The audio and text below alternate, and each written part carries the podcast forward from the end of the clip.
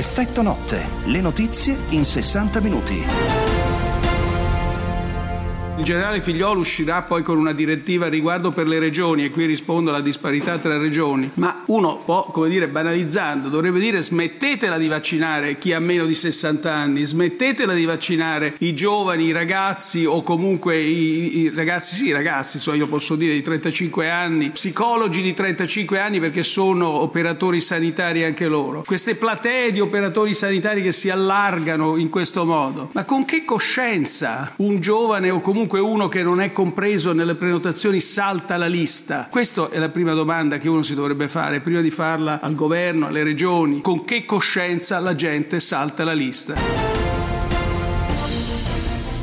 Piuttosto duro il Premier Mario Draghi in conferenza stampa a Palazzo Chigi oggi ha ribadito, come avete sentito, l'obiettivo di vaccinare entro aprile, aprile tutti gli ottantenni e ha bacchettato tutti coloro che saltano la fila. Buona serata da Valentina Furlaneto e dalla redazione di Effetto Notte, la terza conferenza stampa di Draghi, quella che si è tenuta oggi pomeriggio, nel tardo pomeriggio, intorno alle 18.30. La terza da quando il Premier si è insediato, come sentiremo ha parlato di molti temi, ha ribadito che la priorità è vaccinare gli over 75, sulle riaperture è stato piuttosto cauto, bisogna riaprire in sicurezza, non ho date, ha detto. Ha ribadito la fiducia al ministro Speranza. Ha parlato di immunizzare le fasce d'età più in là con l'età, ha detto sono centrali per le riaperture queste immunizzazioni, se riduciamo il rischio di morte nelle classi più esposte si riapre con più tranquillità, l'obiettivo è riaprire in sicurezza. La stagione turistica potrebbe ripartire a giugno e magari anche prima. Ha parlato anche di altro, in particolare dell'episodio, lo ricorderete, ne abbiamo parlato anche ieri sera, di due giorni fa in Turchia quando la Presidente della Commissione europea von der Leyen è stata fatta sedere su un divano mentre il Presidente turco Erdogan e il Presidente del Consiglio europeo Michel hanno preso posto su due sedie ufficiali. Su questo caso il Premier Draghi ha detto Erdogan un dittatore di cui si ha bisogno, non condivido il suo comportamento.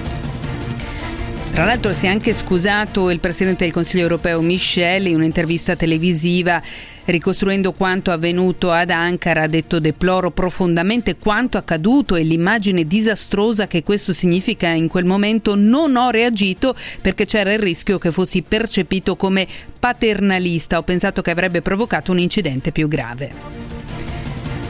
Durante questi 60 minuti ci occuperemo anche di turismo. Il settore, lo sapete, è uno dei più massacrati dalla pandemia, dal lockdown è il 13% del PIL. Cominciano a spuntare proposte, prove di ripartenza che vanno dal passaporto vaccinale alle isole Covid-free, dai trasporti sicuri al 110%, esteso alle strutture ricettive. Si comincia anche a parlare di date. Il ministro del turismo Garavaglia ha ipotizzato il 2 giugno per la ripartenza. Riguardo alle isole Covid-free, il presidente della Sardegna e quello della Sicilia, Solinas e Musumeci, hanno chiesto al Premier Draghi di avere coraggio e di andare oltre la proposta di vaccinazione delle isole minori e puntare a immunizzare con il vaccino l'intera popolazione delle due isole più grandi del Mediterraneo. Si può fare? Lo sentiremo dalla voce dell'assessore alla salute della Sardegna. Andremo poi negli Stati Uniti, almeno 5 persone sono morte a causa di una sparatoria avvenuta nella notte vicino a Rock Hill, cittadina del South Carolina, tra le vittime due bambini e i nonni. L'incidente, o meglio, l'attentato, è avvenuto nel giorno in cui il presidente americano Joe Biden si è apprestato ad annunciare un giro di vite sulle armi da fuoco. Allora eh, ci collegheremo con gli Stati Uniti per, per parlarne, per vedere quali sono i provvedimenti che ha intenzione di mettere in campo il presidente statunitense. E infine parleremo di calcio. Tutto questo riguarda gli approfondimenti del nostro effetto notte dei 60 minuti dedicati alle notizie e appunto agli approfondimenti della giornata. Se volete mandarci dei messaggi 349 238 6666 e ora le notizie. Le regioni premono per le riaperture, riaprire ma in sicurezza, dice il Presidente del Consiglio. Recovery Plan, occasione storica per Draghi, la priorità è aiutare le fasce più povere. Sparatoria negli Stati Uniti uccise 5 persone, la posizione di Biden è ora di fermare le armi. Gli Stati Uniti stanno considerando l'invio di navi da guerra nel Mar Nero nelle prossime settimane per segnalare il sostegno all'Ucraina, lo dice la CNN. Calcio, questa sera Europa League gioca l'ultima delle italiane, la Roma contro l'Ajax. E veniamo ai dati della giornata di oggi, i dati relativi alla pandemia di Covid-19 sono 17.221 i positivi al test in Italia nelle ultime 24 ore, questo secondo i dati del Ministero della Salute, ieri erano stati 13.708, sono invece 487 le vittime, stabile il tasso di positività che è al 4,7%. C'è stato, come avete sentito, la conferenza stampa del Presidente del Consiglio Draghi che ha incontrato nel pomeriggio i Presidenti delle regioni. L'incontro, come abbiamo detto, aveva come tema il recovery plan, ma si è parlato ampiamente di vaccini. Sentiamo un piccolo passo della conferenza stampa, poi avremo modo di approfondire con altri brani tratti proprio dalla conferenza stampa di oggi. La prima cosa da capire è che è seguire le linee guida espresse dal, dal Ministro Speranza. La raccomandazione è usare il vaccino AstraZeneca per coloro che hanno più di 60 anni di età. E Draghi ha incontrato i presidenti delle regioni per parlare del recovery plan, un'occasione storica, ha detto. Il recovery plan è un'occasione unica, bisogna spendere, spendere bene, dice Mario Draghi alle regioni. Le sfide che abbiamo davanti, puntualizza, si vincono solo insieme. Il Presidente del Consiglio incontra gli enti locali e traccia le linee del piano che servirà a spingere la ripresa. Priorità del governo è aiutare le fasce più povere della popolazione, spesso le più esposte alla crisi Covid, sottolinea Draghi. Giovani, parità di genere e sud saranno l'asse portante del piano, ribadisce, da declinare in sei missioni, dalla transizione ecologica alla sanità, dall'infrastruttura infrastrutture alla ricerca e istruzione. Oltre a una struttura di coordinamento centrale, l'esecutivo, spiega Draghi, intende costituire un comitato a Palazzo Chigi per la supervisione politica del piano che ha forti punti di discontinuità con quanto delineato dal precedente governo. Il piano servirà anche a dare una spinta alla ricostruzione nelle aree terremotate. Sul fronte sanità si punterà a rafforzare strutture e servizi sanitari che hanno mostrato gravi carenze durante l'emergenza Covid, mentre per le infrastrutture, dice Draghi, ci saranno interventi nelle ferrovie, in particolare particolare nell'alta velocità verso il sud per merci e passeggeri e in quella che collega il nord all'Europa. Teresa Trillò, Radio 24, Il Sole 24 Ore, Roma. Le regioni spingono per le riaperture. A proposito di riaperture si parla molto, l'abbiamo detto, di una data ipotetica che potrebbe essere il 2 di giugno eh, per la riapertura anche al turismo e di un piano per la creazione di isole covid-free totalmente immunizzate. Gian Piera Usai, segretaria dell'associazione che raggruppa le 80 isole minori, intervistata da Livia Zancaner. In questo periodo si è svolta una ottima interlocuzione tra l'ANCIM e il generale Figliolo con tutta la sua struttura. Visti i problemi diciamo, logistici di carenza di servizi sanitari che contraddistinguono le isole, si è pensato che la soluzione più adeguata per le isole fosse quello di organizzare una campagna vaccinale in cui quando si individua l'isola da cui partire poi a ruota seguiranno tutte le altre isole e in breve lasso di tempo vaccinare tutta la popolazione residente. E parliamo di politica, c'è in questo momento una spaccatura nel centrodestra intorno al caso Copassir, il Comitato parlamentare per la sicurezza della Repubblica. Anche in casa 5 Stelle c'è qualche problema. Nel centrodestra continua il muro contro muro sulla guida del Copasir che oggi è tornato a riunirsi dopo settimane di polemiche. La seduta è stata disertata da Fratelli d'Italia, unico partito di opposizione che come previsto dalla legge rivendica la presidenza del comitato, contrario per giorni a cedere la sua poltrona all'attuale presidente, il leghista Volpi. D'accordo con il segretario del Carroccio Salvini oggi ha invitato i membri del Copasir a rimettere il loro mandato ai presidenti delle Camere, ai quali si è appellato per garantire una ricomposizione dell'organismo sulla base dei nuovi equilibri parlamentari. Nuove polemiche interne nel frattempo scuotono anche il Movimento 5 Stelle. L'associazione Rousseau ha chiesto ai parlamentari pentastellati di saldare i loro debiti entro il 22 aprile minacciando in caso contrario il divorzio. Basta polemiche, l'unica priorità ora è dare risposte al Paese la replica del movimento. Andrea Viali, Radio 24, Il Sole 24 Ore, Roma. Sul capitolo all'Italia è intervenuto oggi durante il question time il ministro Giorgetti, il ministro dello sviluppo economico, ha negato che in Europa il trattamento riservato ad Air France sia più favorevole rispetto a quello che è stato invece riservato alla ex compagnia di bandiera italiana. Si vigilerà affinché le condizioni di operatività di ITA e delle correlate operazioni di acquisizione del patrimonio aziendale, anche tramite trasferimento da parte dell'attuale compagnia di bandiera, non siano meno favorevoli rispetto alle omologhe operazioni assentite nei confronti delle compagnie aeree degli altri Stati membri, pur nella consapevolezza che un elemento peculiare del caso italiano è la situazione di pregressa crisi in cui l'Italia si trova ormai da anni e che rappresenta un elemento di sostanziale divergenza rispetto alle operazioni assentite a livello europeo di cui si discute nelle cronache di questi giorni.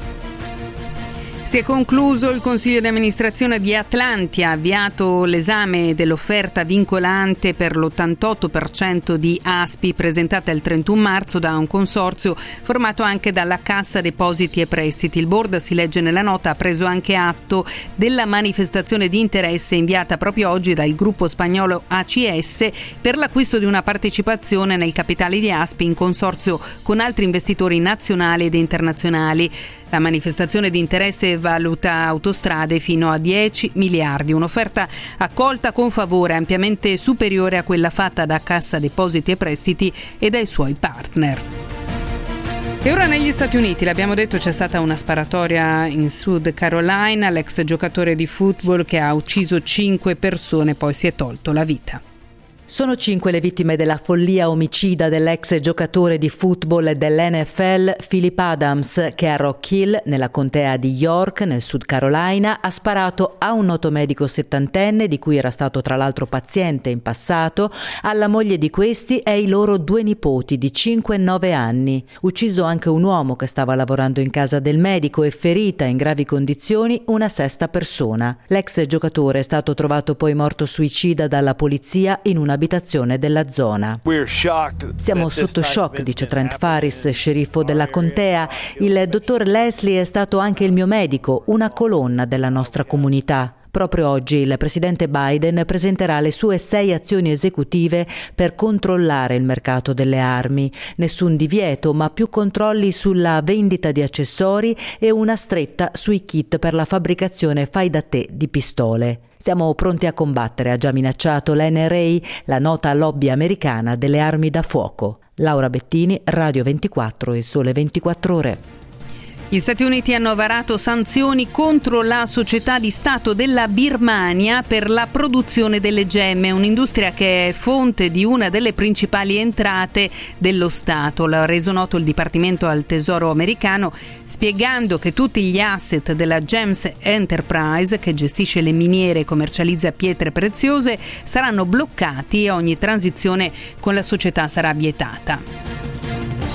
Gli Stati Uniti stanno considerando l'invio di navi da guerra nel Mar Nero nelle prossime settimane per segnalare il sostegno all'Ucraina, così riporta la CNN. La Casa Bianca si è detta sempre più preoccupata per la presenza delle truppe russe al confine con l'Ucraina, la più massiccia dal 2014, ha affermato la portavoce Psaki. La cronaca italiana ora che ci porta in Calabria. Una nefasta sinergia tra mafie e colletti bianchi. Gli inquirenti descrivono così gli intrecci scoperti con l'operazione Petrol Mafie SPA, effettuata da Guardia di Finanza e Carabinieri, che svela come la criminalità riesca a riciclare il denaro frutto di traffici illeciti, in questo caso attraverso frodi fiscali nel settore degli oli minerali. Da quattro diverse inchieste delle procure antimafia di Roma, Napoli, Catanzaro e Reggio Calabria e della Direzione Nazionale Antimafia e antiterrorismo è scaturita una sola maxi operazione che ha portato in manette 71 persone, coinvolti esponenti di spicco dei clan di Camorra come i Moccia, ma anche potenti famiglie d'indrangheta come i Mancuso o i Piromalli, ma spicca anche il nome di Anna Bettozzi, cantante e imprenditrice, vedova del petroliere Sergio Di Cesare. Avrebbe costituito 20 società cartiere per riciclare i soldi sporchi della Camorra, importando prodotti petroliferi con un giro vorticoso di false fatturazioni, sequestrati immobili, società e denaro contante per un valore di quasi un miliardo di euro, tutto intestato ad insospettabili prestanome. Francesco Straticò, Radio 24, Il Sole 24 Ore, Reggio Calabria. Omicidio-suicidio a Gazzolo degli Ippoliti nel Mantovano. Poco dopo le 13 Luca Zapparoli, 27 anni, ha chiamato il 118 annunciando di aver ucciso la madre per poi riattaccare un'ambulanza. I carabinieri hanno raggiunto l'abitazione del giovane. All'interno hanno trovato il suo corpo senza vita. In camera da letto il corpo della madre di 59 anni. Entrambi soffrivano di problemi psichiatrici ed erano in cura.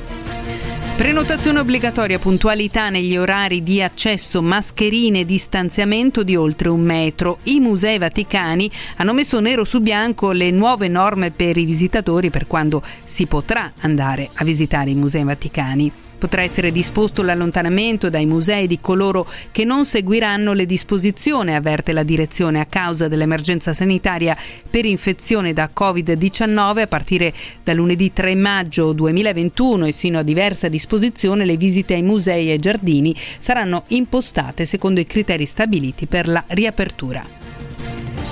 Il mondo della pallavolo è in lutto per la morte ad appena 52 anni dell'ex campione azzurro Michele Pasinato, veneto di Cittadella. Pasinato aveva fatto parte della generazione di fenomeni nella stagione d'oro dell'Ital Volley, in particolare del gruppo azzurro vincitore del mondiale a Tokyo del 98, una nazionale poi incoronata dalla Federazione Mondiale come squadra del secolo e tuttora di Pasinato il record di punti nella regular season della massima serie del campionato italiano, 7031 in 280 partite. E ora il calcio con l'Europa League, siamo in collegamento con Dario Ricci, stasera è impegnata alla Roma. Ricci, buonasera innanzitutto. Buonasera, buonasera Valentina. Sì, Roma, ultima rappresentante italiana nelle coppe europee, impegnata all'Amsterdam Arena, anzi alla Johan Cruyff Arena di Amsterdam contro l'Ajax. Siamo al ventesimo di gioco, risultato ancora fermo sullo 0-0, una buona Roma che soprattutto sulla sinistra ha, avuto, eh, ha trovato qualche spazio, qualche buono spunto con Spinazzola in un paio di occasioni interessanti, i suoi cross a centro area per Geco, sempre anticipato dalla difesa dei lancieri, ma al sedicesimo buona occasione per i giallorossi, il tiro dai 25 metri di Cristante, un bolide deviato in calcio d'angoli dal portiere olandese. Ventesimo di gioco, risultato ancora fermo sullo 0-0 tra Ajax e Roma.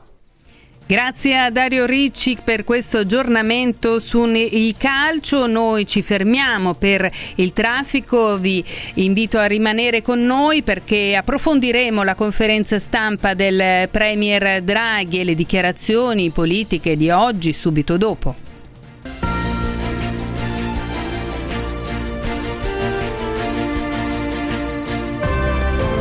Effetto notte. Le notizie in 60 minuti.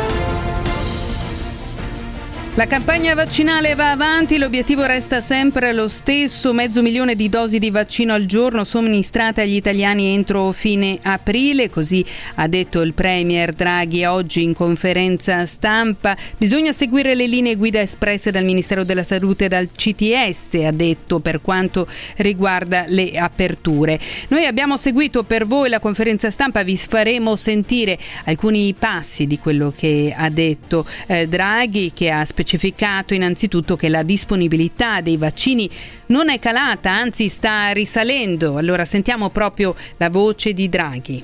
La disponibilità di vaccini non è caduta, non è calata e tant'è vero che le, i numeri sono tornati più o meno ai livelli precedenti Pasqua, credo che oggi siamo chiusi a 293 mila vaccinazioni e quindi sta risalendo secondo il trend previsto dalla programmazione del vaccino, quindi non ho dubbio sul fatto che gli obiettivi vengano raggiunti. Quello che, che occorre però appunto fare è concentrarsi su questa, su questa classe di età. La classe di età a cui si riferisce è gli over 75, lo dice un altro passo di questa conferenza stampa, la priorità è vaccinare prima questa fascia d'età, ha detto Draghi e poi l'avete sentito all'inizio di effetto notte, ha anche eh, espresso con durezza la sua disapprovazione per chi salta la fila, con che coscienza ha detto un giovane salta eh, la fila. Vi invitiamo anche a scriverci dei messaggi 349 238 6666 su questo tema, sulla vaccinazione ma anche sugli altri temi temi della serata, di quello di cui parleremo, in particolare il turismo, le isole Covid eh, e poi la sparatoria negli Stati Uniti. E ci collegheremo poi con gli Stati Uniti proprio per capire quali sono le disposizioni del presidente Biden. Ma continuiamo a sentire Draghi e quello che ha detto. C'è, c'è stato nelle settimane scorse, lo avete seguito, un po' di tensione fra le regioni e lo Stato. Non esistono regioni o Stato, esistiamo noi noi, ha chiarito il Presidente del Consiglio Mario Draghi a proposito sempre della campagna vaccinale. Ci sarà poi una direttiva del generale Figliolo, io non so ancora quando, se è stasera o domani, proprio in questo, in questo senso, non conosco il dettaglio, non importa che sia proibito oppure consigliato, oppure credo di essere stato molto chiaro sull'interesse che questo obiettivo riveste per le stesse regioni, per noi tutti, perché poi non esistono regioni, Stato, esistiamo noi. Esistiamo noi, dice Draghi, e le regioni eh, hanno incontrato oggi, nella veste dei presidenti di regione, chiaramente il eh, Premier. Ha parlato anche il presidente del Veneto al termine di questa eh, riunione, Luca Zai, ha detto la nostra posizione resta di buon senso, di gradualità, ma soprattutto di affrontare questa nuova stagione che non può essere la stagione di chiusura senza se e senza ma. Sentiamo Zaia. Allora, abbiamo capito che Emma, come si può dire, quando c'è brutto tempo evita di uscire di casa. Nel senso che vedo che Emma ha detto che gli stati membri decidano. Eh beh, è questo sistema di decidere. Ci hanno detto questo, decidono gli stati membri. Poi ne viene fuori una raccomandazione di utilizzare il vaccino al di sopra dei 60 anni. Ma io non mi sento di dire che sotto i 60 anni, siccome la parola raccomandazione vuol dire obbligatorietà, a non usarlo sotto i 60 non lo si fa. Allora il Veneto ha deciso in questa fase di non far più vaccini AstraZeneca sotto i 60 anni. Questa è la decisione del, del Veneto. Eh, Draghi ha anche parlato, eh, come avete sentito, della necessità di vaccinare gli anziani e ha dato anche una, una, un obiettivo per quanto riguarda la vaccinazione degli over 80. Sentiamolo.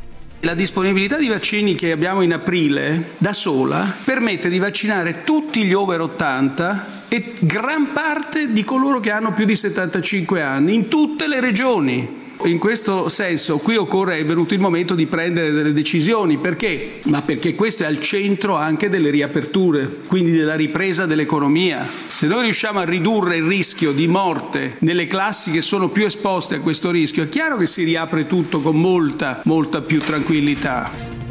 E Draghi ha detto che le, le riaperture ci saranno, ma non c'è una data e soprattutto le regioni che sono più avanti con la vaccinazione saranno quelle a riaprire per prime, quindi sta anche alle regioni vaccinare i più fragili, i più vulnerabili, le persone più anziane. È chiaro che ci sono regioni che sono più avanzate nella campagna di vaccinazione, ci sono molte, molte, diversità, tra l'altro diversità abbastanza insospettabili in un certo senso e quindi questo anche dovrà influenzare la, le riaperture. Le regioni che sono molto avanti nella campagna vaccinale con i più vulnerabili, con gli over 65, 70, 75, 80 e i fragili, eh beh, è chiaro che in quel caso sarà più semplice riaprire. Quindi teniamo presente anche questo. È chiaro che molte regioni si lamentano del fatto che non arrivano le dosi di vaccini, non arrivano abbastanza. Eh, Sandra Zampa, responsabile del PD Salute. Colpe, responsabilità sicuramente nel come sono stati fatti i contratti, sì. Come sono stati fatti i contratti dall'Europa? Dipende da questo, quante regioni e quante dosi scusate, arrivano perché chiaramente AstraZeneca come sapete ha mandato circa la metà delle dosi che aveva promesso, questo è un problema con il quale si stanno scontrando un po' tutti i paesi in Europa, in Italia in particolare e, quindi anche le regioni di conseguenza. Eh, Draghi ha parlato anche di altri temi della riapertura riapertura del turismo, delle fiere, la riapertura eh, del, di tutte le attività commerciali, della ristorazione e ha detto che capisce lo smarrimento eh, di chi eh, non riesce ad aprire, magari è sceso in piazza, anche oggi a Roma alcune categorie sono scese in piazza per protestare perché vogliono riaprire. Chiedo alla regia cortesemente di mandare Draghi 9. Naturalmente uno deve dire, condannare sempre la violenza, ma eh, io capisco completamente, totalmente il senso di smarrimento, di disperazione e in alcuni che non stavano in quella manifestazione, questo l'ho detto più volte, il senso di alienazione che si ha in questa situazione di eh, limitata mobilità, ma anche limitata interazione sociale. Ne ha parlato di queste riaperture e delle imprese in crisi, della necessità di riaprire presto, iniettendo anche liquidità, anche Antonio Tajani, coordinatore nazionale di Forza Italia. Per quanto riguarda il lavoro, abbiamo perso mezzo, anzi un milione di posti di lavoro lo scorso anno.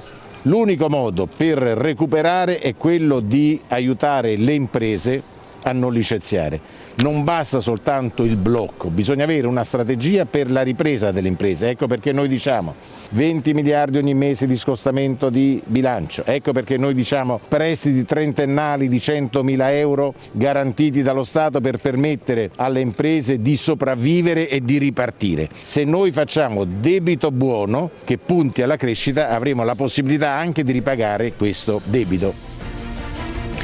Intorno alle 16, prima dell'incontro con le regioni, il Premier Draghi aveva incontrato il leader della Lega, Matteo Salvini, e Salvini all'uscita da questo incontro ha parlato del percorso che ha condiviso con il Premier Draghi. Il Presidente Draghi condivide un percorso di riapertura, spero che tutti gli altri siano d'accordo perché guardate voi la giornata di oggi Guardiamo i dati, se si va avanti sul piano vaccinale, il problema di alcune regioni italiane è che sono quasi finiti i vaccini.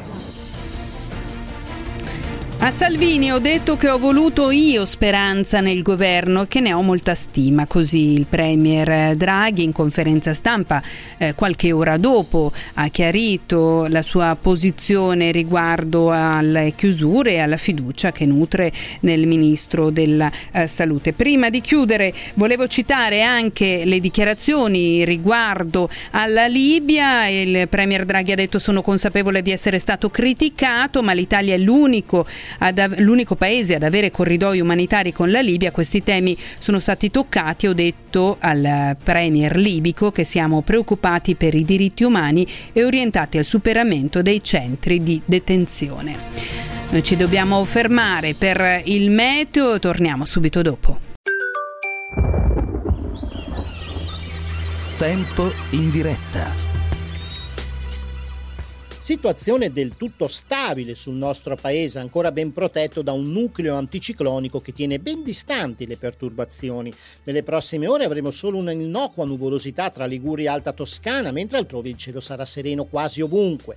Nella giornata di domani, peraltro, assisteremo ad un progressivo aumento della copertura nuvolosa, specialmente al nord sull'alto versante tirrenico, poi via via anche sul resto delle regioni settentrionali. Si tratterà tuttavia di addensamenti non troppo organizzati e anche se a tratti il cielo potrebbe coprirsi del tutto, come per esempio sul Piemonte, non è attesa alcuna precipitazione degna di nota. Condizioni sostanzialmente immutate sui restanti settori temperature per lo più stazionarie, salvo per un leggero aumento. Con le previsioni di ilmeteo.it è tutto per rimanere aggiornati scaricate la nostra app ufficiale. Un saluto da Stefano Ghetti.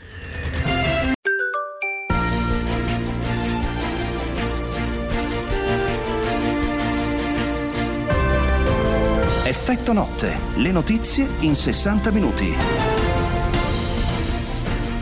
Tutti i paesi a vocazione turistica come l'Italia stanno tentando di capire come rilanciare questo settore importantissimo per la nostra economia. La Grecia è già partita, 69 isolette della Grecia saranno pronte, immunizzate da giugno, saranno covid free.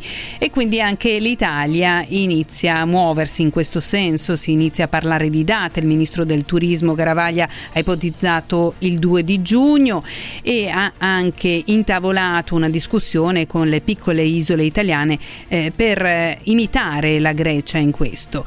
Ma oggi hanno parlato anche i presidenti di Sardegna e Sicilia, Solina Senello Musumeci, hanno chiesto al Premier Draghi di avere il coraggio di andare oltre la proposta di vaccinare le isole minori e puntare a immunizzare con il vaccino l'intera popolazione delle due isole più grandi del Mediterraneo, quindi la Sicilia e la Sardegna. Ma si può fare e cosa ne penserebbero poi in realtà anche le altre regioni, perché queste non sono solo isole, sono regioni vere e proprie. Io do il benvenuto benvenuto a Mario Nieddu, assessore alla salute della Regione Sardegna. Buonasera. Buonasera. Assessore, in vista delle vacanze, i sindaci delle piccole isole hanno chiesto al commissario all'emergenza figliuolo di vaccinare gli abitanti e renderle covid-free, così da salvare la stagione estiva come ha fatto la Grecia. Oggi i presidenti delle due isole maggiori, Sardegna e Sicilia, quindi Cristian Solinas e Nello Musumeci, hanno chiesto al governo di avere il coraggio di andare oltre questa proposta e di vaccinare eh, non soltanto le isole minori del paese, ma di puntare proprio alla vaccinazione di massa di Sardegna e Sicilia, che sono eh, notoriamente delle isole a vocazione turistica. Quello che le chiedo, Assessore, è, visto che la vaccinazione in Sardegna è parecchio indietro rispetto alle percentuali che si hanno in Italia per dare qualche eh, numero. 4,7% della popolazione contro un 6% della popolazione nazionale. Ci sono diverse differ- differenze regionali non soltanto eh, la Sardegna ma anche la Campania parecchio indietro. Come pensate tecnicamente di procedere? Facciamo riferimento nel dato che lei ha dato alle seconde dosi, la differenza è dell'1, qualcosa per cento, quindi non è una differenza così abissale rispetto alla media da parte della Sardegna. Questa differenza è dovuta al fatto che noi abbiamo purtroppo una percentuale di rifiuti del vaccino AstraZeneca molto importante, credo che non abbia uguali nel resto delle regioni d'Italia, cioè il ritardo, gran parte del nostro ritardo è dovuto proprio alla, al rifiuto del vaccino AstraZeneca, perché se andiamo ad analizzare eh, le vaccinazioni fatte con Pfizer, che sono la maggior parte, peraltro siamo perfettamente in linea con il resto d'Italia, anzi ricordo che fino alla settimana scorsa ne avevamo inoculato il 93% dei vaccini Pfizer. Scontiamo appunto un ritardo su AstraZeneca che però è dovuto alla, al rifiuto. Abbiamo, in certi slot di vaccinazione abbiamo oltre il 50% di rifiuti del vaccino AstraZeneca. Il giudizio di ieri dell'EMA ha senz'altro intaccato eh, la fiducia degli italiani nel vaccino AstraZeneca che peraltro l'EMA ha detto essere sicuro e avere più benefici eh, che costi. Eh, ma è una decisione di ieri, Assessore. Come mai avete questi rifiuti? Da quanto Beh, tempo no, ci sono questi rifiuti? Bisogna, bisogna... Allora facciamo la cronistoria del vaccino AstraZeneca che è stato all'inizio eh, veniva praticamente eh, consigliato, anzi raccomandato fortemente solo sugli under 55. Poi l'EMA aveva detto e l'AIFA di conseguenza no, va bene anche fino ai 65 anni. Poi si era aperto ulteriormente senza limiti di età. Adesso si torna al, al, al divieto agli under 60. Lei capisce che questa querel eh, purtroppo non ha fatto bene, perché poi tutte le notizie che si sono accavallate e affastellate in questo periodo sul vaccino AstraZeneca e i suoi effetti collaterali, eh, sulle trombosi venose dei, dei seni cavernosi e quant'altro, ovviamente ha disorientato la gran parte della, della popolazione. Questo è successo anche in altre regioni, ma in Sardegna forse in modo particolare. Quindi lei mi sta dicendo che un sardo su due lo rifiuta? Esattamente, più o meno. Siamo, abbiamo iniziato con percentuali di rifiuto che andavano intorno al 30% e quindi ci eravamo organizzati con un overbooking nelle prenotazioni su AstraZeneca del 30%, poi abbiamo scoperto che non era sufficiente e siamo passati adesso a un overbooking del 50%, quindi abbiamo delle grossissime file nei nostri hub, però sono dovute al fatto che chiamiamo molte più persone rispetto a quelle che dovremmo chiamare se tutti quanti avessero la disponibilità a farsi vaccinare con AstraZeneca. Assessore, eh, come si concilia quindi questa difficoltà eh, a portare avanti la campagna vaccinale dovuta, come lei ci sta dicendo, anche al rifiuto di eh, farsi inoculare AstraZeneca con la richiesta del Presidente di Regione Solinas di avere eh, al più presto una Sardegna eh, Covid free per la stagione estiva? Eh, quando pensate di arrivare a questo risultato e come? Ma ripeto, è, è, un, è, tutto un problema più che altro dire, di, di, avere disponibilità di dosi vaccinali, soprattutto di vaccini che non vengono rifiutati, come quello Pfizer Moderna ed eventualmente il Johnson Johnson che potrebbe arrivare. Però eh, già abbiamo notizia che la fornitura di Johnson Johnson per il primo trimestre per quanto riguarda la Sardegna non supererà le 200.000 dosi, anzi sarà inferiore alle 200.000 dosi capite che non sono numeri in tre mesi, cioè parliamo di aprile, maggio e giugno, capite che sono numeri che eh, si scontrano un po' con l'esigenza di vaccinare in maniera veloce tutta la popolazione. Quindi eh, sarà difficile avere una Sardegna Covid free prima dell'estate? Eh, sarà difficile eh, finché non avremo a disposizione abbastanza dosi vaccinali.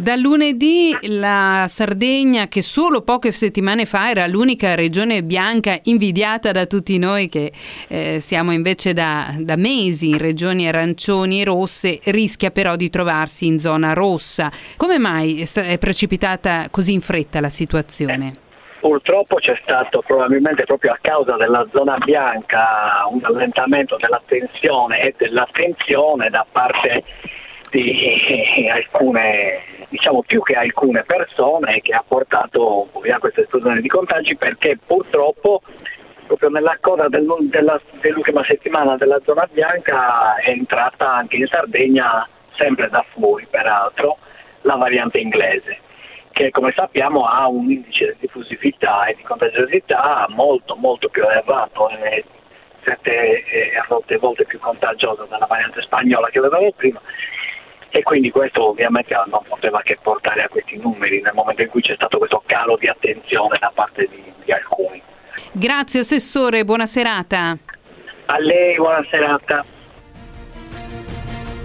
E io vi ringrazio per i messaggi che ci state mandando al 349 238 6666, in particolare Michele da Milano eh, dice che il Veneto è una regione con molti ingressi di turismo, Qualc- se qualcuno deve avere la precedenza, scrive Michele, cosa comunque errata, diamola loro piuttosto. Beh, non soltanto il Veneto, sicuramente anche il Veneto, anche l'Emilia Romagna e lo dicevamo prima, eh, questa richiesta dei due presidenti delle due isole, Sicilia e Sardegna, potrebbe in effetti scontentare molti altri. Eh, poi ci sono dei messaggi che riguardano riguardano le vaccinazioni, eh, riflette un ascoltatore vaccinarsi è fondamentale per poter riprendere una vita normale, l'informazione su AstraZeneca è stata confusionaria, ma il fatto che prima fosse stata consigliata solo per gli under 55 era perché si temeva non fosse efficace sulle persone più anziane. In effetti questo è vero, il vaccino AstraZeneca ha una copertura eh, intorno al 65%, quindi più bassa di Johnson Johnson e moderna.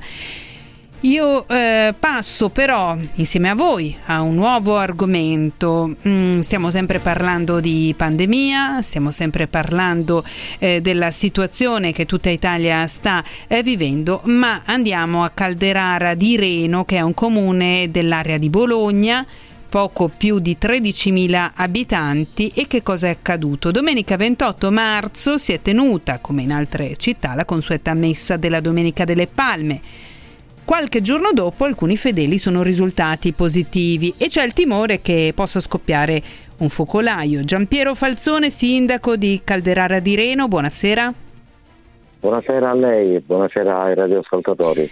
Quanti partecipanti a questa messa, quanti positivi e come avete fatto a rintracciarli? Guardi, proprio ieri è accaduto il fatto, nel senso che eh, l'ASL, Dipartimento di Sanità e Igiene Pubblica di Bologna, mi ha contattato eh, rappresentandomi questo potenziale rischio a seguito di indagini epidemiologiche che il Dipartimento stesso aveva fatto, rappresentando la difficoltà di eh, individuare i partecipanti a questa, a questa funzione. Eh, tempestivamente, eh, subito mh, abbiamo come amministrazione comunale lanciato un avviso sui nostri social, eh, sui nostri canali di comunicazione e nel giro di meno 24 ore, di, meno di 24 ore abbiamo eh, ricevuto le segnalazioni e individuato tutti coloro che hanno eh, partecipato a questa, a questa, messa.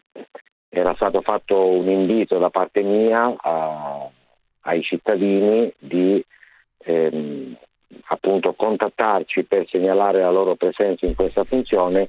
L'invito è stato accolto in meno di 24 ore, tutti individuati già, e tutti eh, sono stati sottoposti a tampone.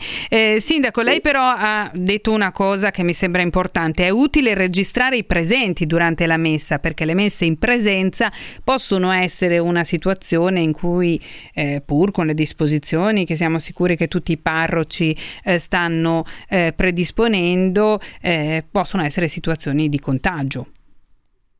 Guardi, assolutamente sì, eh, come saprà appunto esiste un protocollo redatto tra Ministero della Salute e Conferenza Episcopale Italiana eh, che viene assolutamente applicato dai parroci anche in questo caso perché parliamo in questo caso di 30 partecipanti su una capienza consentita con distanziamento di 70 persone, quindi eh, questi aspetti erano anche qui eh, come dire, rispettati, ma questa vicenda intorno alla quale è sorta anche un po' di polemica da parte dei cittadini eh, ci deve suggerire che forse quel protocollo deve essere, deve essere migliorato. Ecco. Eh, l'esempio è prevedere che vengano registrati prima di ogni funzione nome, cognome dei partecipanti, recapito eh, telefonico come d'altra parte si fa per le manifestazioni in laboratorio, quelle attività quando sono, sono consentite. Perché il tracciamento è molto molto importante. Ecco, noi adesso siamo stati fortunati ad avere una risposta totale da parte dei cittadini, peraltro su questi 30 partecipanti 10 sono già risultati positivi, attendiamo gli altri eh, esiti dei tamponi, quindi quindi insomma un piccolo focolaio, c'era. 10 su 30 sono eh, un, un numero consistente. È, è un numero consistente, il problema c'era, facendo così l'abbiamo intercettato eh, Però lei dice è utile registrare i presenti prima delle messe. Eh, il nostro tempo a disposizione, Sindaco, è esaurito. Io la ringrazio moltissimo per questo intervento. Grazie a voi. Buonasera. Io mi fermo per il traffico e vi invito a rimanere con noi perché subito dopo andiamo negli Stati Uniti.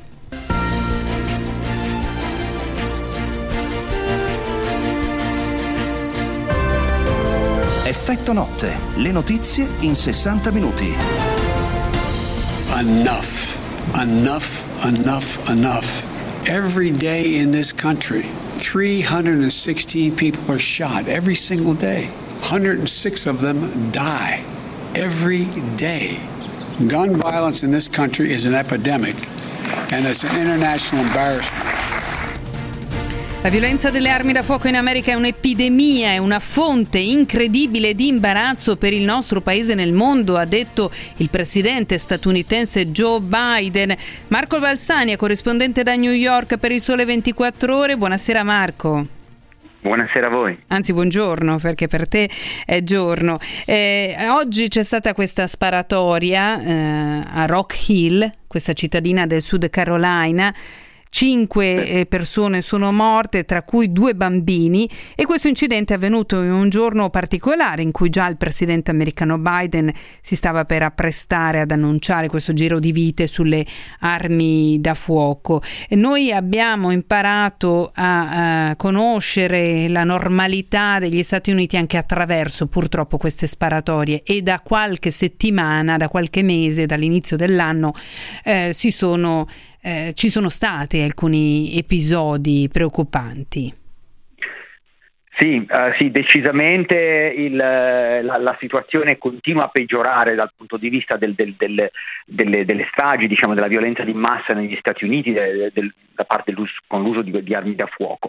Uh, non a caso è un po' da una costa all'altra del paese, l'ultimo esempio lo citavi uh, Rock Hill, una zona particolarmente disagiata del, della South Carolina, eh, ma eh, tutt'altro che un fenomeno isolato. Negli ultime settimane, ricordiamo, ci sono stati eh, stragi in Colorado, stragi in eh, Georgia, da cui è nata questa quest'ultima iniziativa di Biden proprio davanti all'incapacità eh, del congresso, della, della, del, eh, de, della, legislatura americana di intervenire con leggi per limitare eh, così, le, la diffusione delle, di armi letali, eh, Biden è intervenuto con un paio di ordini esecutivi che quantomeno cercano di, di così, eh, limitare ecco, questo, questo, tipo di, di, di tragedie. Eh, un, interventi molto limitati, se vuoi li spieghiamo anche un attimo in dettaglio, che non sì. alterano però il, il problema di fondo che eh, rimane, diciamo, il paese resta politicamente polarizzato sul, sul, problema del controllo delle armi con i repubblicani estremamente contrari a qualunque giro di vite, eh, sulla, sulla, qualunque controllo, ulteriore controllo sulla diffusione. Eh, c'è stata anche la strage nel supermercato in Colorado due settimane eh, fa. Quella di oggi, che tipo di sparatoria è stata? Si è trattato dell'uccisione, lo dicevamo, di due bambini di 5 e 9 anni da parte di un ex giocatore di football americano e sono morti anche i nonni. Eh, che tipo di eh, sparatoria sta- è stata questa? Non, è, non si è trattato di un attentato, no? Uh, no, questa sembra più diciamo, appunto una tragedia eh, così eh, quasi di normale amministrazione, se vogliamo dire, una tragedia familiare, tragedia privata, eh, ma così eh, sono tante come descrive lo stesso, lo stesso Joe Biden e, e diciamo sua, nelle sue affermazioni, no? decine, centinaia di, eh, così, di sparatorie, di utilizzo diciamo, di armi da, da fuoco eh, al giorno, compresi suicidi con uso di armi, di armi da fuoco e, e, da qui la necessità che lui ha sentito di, di intervenire nei due interventi eh, così ordini esecutivi di oggi eh, uno eh, limita l'utilizzo eh, uno cerca di limitare la, la, possibilità di costruirsi delle armi da sole ordinandole via in, le componenti via internet ordina che eh, queste componenti abbiano dei numeri di serie diciamo e quindi possano essere in qualche modo tracciate riconosciute e, debbano essere, possano essere sottoposte a dei controlli di background per chi li acquista, oggi così non è, e una seconda cosa, e una seconda ordine esecutivo limita l'utilizzo di un accessorio utilizzato nella strage in Colorado che trasforma di fatto una pistola in un fucile mitragliatore, un uh, stabilizing brace cosiddetto, una specie di supporto a spalla che uh, consente appunto uh, di trasformare di fatto la, una pistola in un, in un fucile mitragliatore e le pistole sono regolamentate ancora meno dei fucili e quindi in questo caso era stata acquistata molto facilmente dallo sparatore in Colorado che poi ha ucciso 10 persone eh, che non aveva dovuto sottoporsi a alcun controllo, alcuna, alcuna verifica, diciamo, fornire anche alcuni documenti di identità o nulla per comprare la pistola, l'ha comprata sei giorni prima del, dell'utilizzo, eh, un fucile invece richiede un po' più di, di, di verifiche, di controlli di identità che possono anche durare settimane. Ecco, però si tratta di interventi appunto ai margini, se così si vuole, mentre gli sforzi legislativi restano completamente arenati, sforzi legislativi ricordiamo Williams due proposte in congresso al momento, una che estenderebbe i cosiddetti background check, cioè controlli eh, sulle persone che vogliono acquistare armi, controlli federali, oggi sono molto limitati e sono limitati solo a, a, a, diciamo, ai negozi autorizzati a vendere le armi, mentre invece vendite in fiere o, o da privati non, alcun soggetto, non sono soggetti ad alcun controllo. Una seconda proposta legislativa eh, eliminerebbe il cosiddetto Charleston loophole, anche lì South Carolina, teatro di una strage in chiesa alcuni anni or sono, eh, il controllo eh, del federale sull'identità del, dell'acquirente del, del, dell'arma che poi, causò, che poi eh, utilizzò nella strage eh, aveva subito dei ritardi e, e diciamo, stando alla legge federale l'FBI ha solo tre giorni di tempo per questi controlli. Se non arriva una risposta diciamo, positiva o negativa alla possibilità di acquistare eh, l'arma, eh, il venditore, de, de, il negoziante può venderla comunque per default e in quel caso l'aveva venduta a uno stragista che aveva già un record penale, quindi che non avrebbe avuto diritto ad acquistarla teoricamente, ma appunto eh, grazie a questa, a questa, scappatoia l'aveva comunque acquistata. E quindi queste leggi sono, sono oggi arenate sono, e quindi diciamo, il problema resta, resta, resta aperto, noi continueremo a seguirlo. Grazie Marco Valsania da New York, corrispondente per il Sole 24 Ore. Siamo in chiusura di trasmissione, andiamo subito a vedere l'Europa League con Dario Ricci. Eh, c'è stata una rete, Dario. Eh sì, proprio così, Valentina, siamo nell'intervallo di Ajax Roma eh, alla Cruyff Arena di Amsterdam, padroni di casa in vantaggio per 1-0 grazie al gol di Klassen al 39esimo, c'è stato un pallone perso a centrocampo da Diavara, Klassen si è impossessato del pallone, ha scambiato con Tadic e poi battuto eh, con un tocco facile sotto misura. Paolo Lopez, peccato perché nella prima mezz'ora soprattutto si è vista una buona Roma con un paio di belle iniziative sulla sinistra di Spinazzola, due buone conclusioni di Cristante eh, una sulla quale uno è stato bravo il portiere olandese, l'altra terminata alta di poco, poi alla mezz'ora infortunio proprio per Spinazzola, il migliore in campo per i giallorossi, è entrato Calafiori al 39esimo il gol dell'Ajax, nelle altre gare Arsenal Slavia Praga 0-0, Dinamo Zagabria 0, Villarreal 1, 1-0 anche del Manchester United sul campo del Granada. Grazie a Dario Ricci e questo era proprio l'ultimo collegamento, l'ultima notizia che vi abbiamo dato questa sera in questi 60 minuti di informazione. Io ringrazio in regia Andrea Roccabella, in redazione, in assistenza Alessandro Schirano e Marco Santoro, tutti voi per essere stati all'ascolto di Effetto Notte che vi rinnova l'appuntamento per domani sera alle 21, tra pochissimo i titoli. Da Valentina Furlaneto è tutto, buona serata, ciao.